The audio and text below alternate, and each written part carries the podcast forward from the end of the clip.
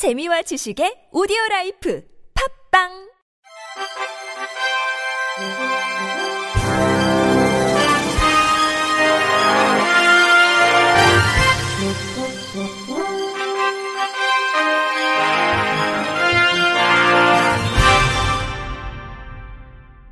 청취자 여러분 안녕하십니까. 5월 25일 월요일 KBIC 뉴스입니다.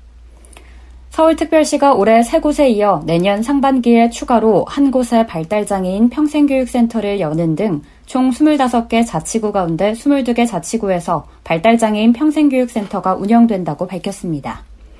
시에 따르면 발달장애인 평생교육센터는 만 18세 이상 성인 발달장애인 가운데 계속 교육을 받고자 하는 이들을 위해 사회 적응 훈련과 직업능력 향상 프로그램 등을 제공하는 곳입니다.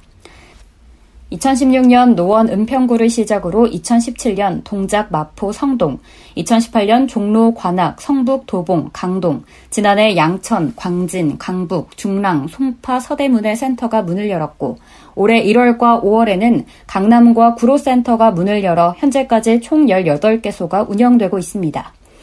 올해에는 금천 영등포구를 비롯해 올해 공모를 통해 새로 선정된 강서센터가 개소될 예정이며 동대문센터도 내년 상반기 중 개소됩니다. 시 관계자는 이제 중구, 서초구, 용산구에서 하반기에 자치구 공개 모집에 참여한다면 서울의 모든 자치구에 평생교육센터를 설치한다는 목표 달성이 가능해진다고 말했습니다. 정진우 서울시 복지기획관은 발달장애 자녀를 비싼 사설기관에 보내거나 이민을 고민하지 않도록 지역사회에서 발달장애인들이 자립할 수 있는 환경을 조성해주는 것이 공공의 역할이라 생각한다며 서울시는 장애인들이 비장애인과 함께 당당한 사회 구성원으로 행복하게 살아가는 밑거름을 만들기 위해 최선을 다하겠다고 전했습니다. 실로암 시각장애인 복지회가 시각장애인용 스크린 리더 프로그램인 조스4윈도우즈 2020을 한글화한 코리안 조스4윈도우즈 2020을 지난 22일 출시했습니다. 조스4윈도우즈 미국 프리덤 사이언티픽사에서 개발한 스크린 리더 프로그램으로 34개 언어로 번역돼 전 세계 55개국에 보급 중이며 실로암 시각장애인 복지회는 단연간의 협력 관계를 바탕으로 한글 버전을 개발 보급하고 있습니다.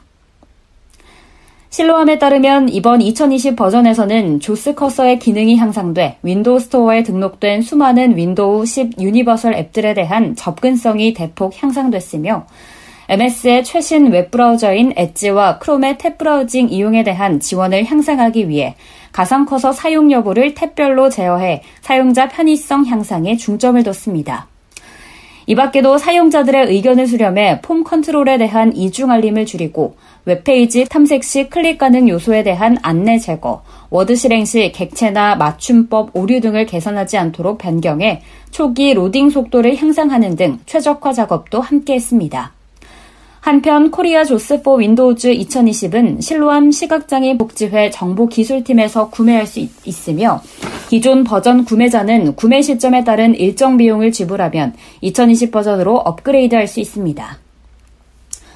경기도교육청이 오늘부터 다음 달 19일까지 2020년도 중증장애인 생산품 구매 박람회를 코로나19 감염 예방을 위해 비대면 방식으로 진행합니다. 중증장애인 생산품 구매 박람회는 도내 장애인 직업시설 생산품을 홍보하고 판매하는 행사로 도교육청은 중증장애인 재활과 자립을 지원하고 중증장애인 생산품 인식 제고를 목적으로 2017년부터 매년 박람회를 개최하고 있습니다. 이번에 선보일 생산품은 복사용지, 토너 같은 사무용품과 방역물품, 생활용품, 환경위생용품 등이며 각 교육기관은 홍보책자를 참고해 해당 판매시설에 이메일로 직접 구매 신청을 하면 됩니다. 도교육청 김용호 재무담당관은 각 기관의 상반기 안으로 생산품 구매 신청을 해줄 것을 독려하고 있다며 비대면 박람회가 코로나19 장기화로 침체된 경제에 활력을 불어넣고 중증 장애인 자활에도 도움이 되길 기대한다고 말했습니다. 미국 고등학교에 재학 중인 한인 시각장애 학생이 프리스턴대와 하버드대에 동시 합격해 화제입니다. 미국 뉴저지주 데마레스트에 있는 노던밸리 고교 12학년이자 19살 이영은 양은 최근 두 학교에서 잇따라 합격 통보를 받은 것으로 알려졌습니다. 한국에서 초등학교 2학년을 다니다 2010년 미국으로 이주한 이양은 지난해 쿨리지 장학생으로 선정돼 대학 4년간 학비 등을 전액 지원받게 됐고 최근 미 연방교육부에서 운영하는 대통령 장학생으로도 선정됐습니다. 이양은 주변의 조언에 따라 프리스터대 진학하기로 결정했다며 정치학을 공부한 뒤 정치 관련 일을 하고 싶다고 향후 계획을 밝혔습니다. 충북 청주시가 청각장애인의 안전도모를 위해 시각경보기 설치를 지원합니다. 시각경보기는 자동 화재 탐지 설비에서 발생하는 화재 신호를 시각경보기에 전달해 청각장애인에게 전멸 형태의 시각경보를 보내는 장치로 시는 지난해부터 올해까지 청각장애인 100명에게 시각경보기 설치를 지원하고 있습니다. 시는 지난해 읍면동을 통해 134가구의 명단을 접수해 기초생활수급자, 차상위 계층, 장애인연금 수급자 및 일반장애인 순으로 우선순위를 정하고 이 중 49가구의 시각경보기를 지원했으며 올해는 농아인단체와 협의해 50여 가구에 설치할 계획입니다. 시 관계자는 대부분의 비상경보 장치는 음성신호로 응급상황을 알려주기 때문에 음성신호를 인지하지 못하는 청각장애인들은 그만큼 응급상황에 취약할 수밖에 없다며 시각경보기는 화재 발생 시 청각장애인의 신속한 대피에 도움을 줄 수 있고 위급상황 이외에도 전화, 초인종 등과 연계해 전화수신, 방문객 인지 등 일상생활에서의 편의를 제공할 수도 있다고 말했습니다. 어렵게 취업을 해도 직장에서 폭행과 갑질 등에 시달리는 장애인들이 적지 않다고 합니다. 그 실태를 KBS 송국회 기자가 취재했습니다. 양쪽 허벅지 전체에 시퍼런 피멍이 가득합니다. 얼굴 곳곳에도 다친 흔적이 고스란히 남았습니다. 한 오토바이 배달 대행업체에서 일했던 지적장애인 A씨가 업체 대표에게 수차례 폭행당한 흔적입니다. 인터뷰 피해자 가족. 배달하다가 이제 실수했다고, 인사 안 한다고 때리고, 얘기를 안 한다고 이렇게 때렸대요. 배달하다가 실수했다고, 인사 안 한다고 때리고, 말도 크게 안 했다고 때렸대요. 피해 사실이 알려지자 경찰은 해당 업주를 장애인복지법 위반 혐의로 검찰에 송치했습니다.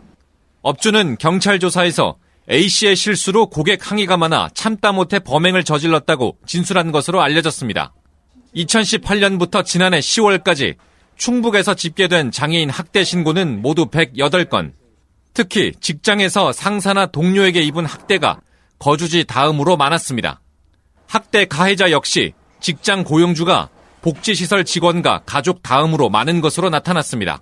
인터뷰 시내 충북 장애인 권익공호기관장. 피해자의 80%가 발달장애인이다 보니까 그 자기 진술하는 것에 대해서 매우 어려움을 느끼고 있습니다. 처벌이 된다 할지라도 대부분 과태료로 나오고 있는. 각 곳 끝에 취업 문턱을 넘어도 직장 내 차별과 착취, 폭력으로까지 내몰리고 있는 장애인들. 이들의 자립을 돕는 직업훈련, 일자리 창출 못지않게 직장 내 피해를 파악하고 구제해줄 사회안전망 확충이 시급해 보입니다. KBS 뉴스 송국회입니다. 끝으로 날씨입니다. 내일 날씨는 전국이 대체로 맑다가 오후부터 차차 빗방울이 떨어지겠습니다. 중부지방과 전북 북부, 경북 북부에는 오후부터 곳에 따라 비가 내리겠습니다. 예상 강수량은 5에서 20mm 예상됩니다. 내일 아침 최저기온은 12도에서 17도, 낮 최고기온은 19도에서 27도로 예상됩니다. 이상으로 5월 25일 월요일 KBIC 뉴스를 마칩니다. 지금까지 제작의 류창동, 진행의 김예은이었습니다. 고맙습니다. KBIC.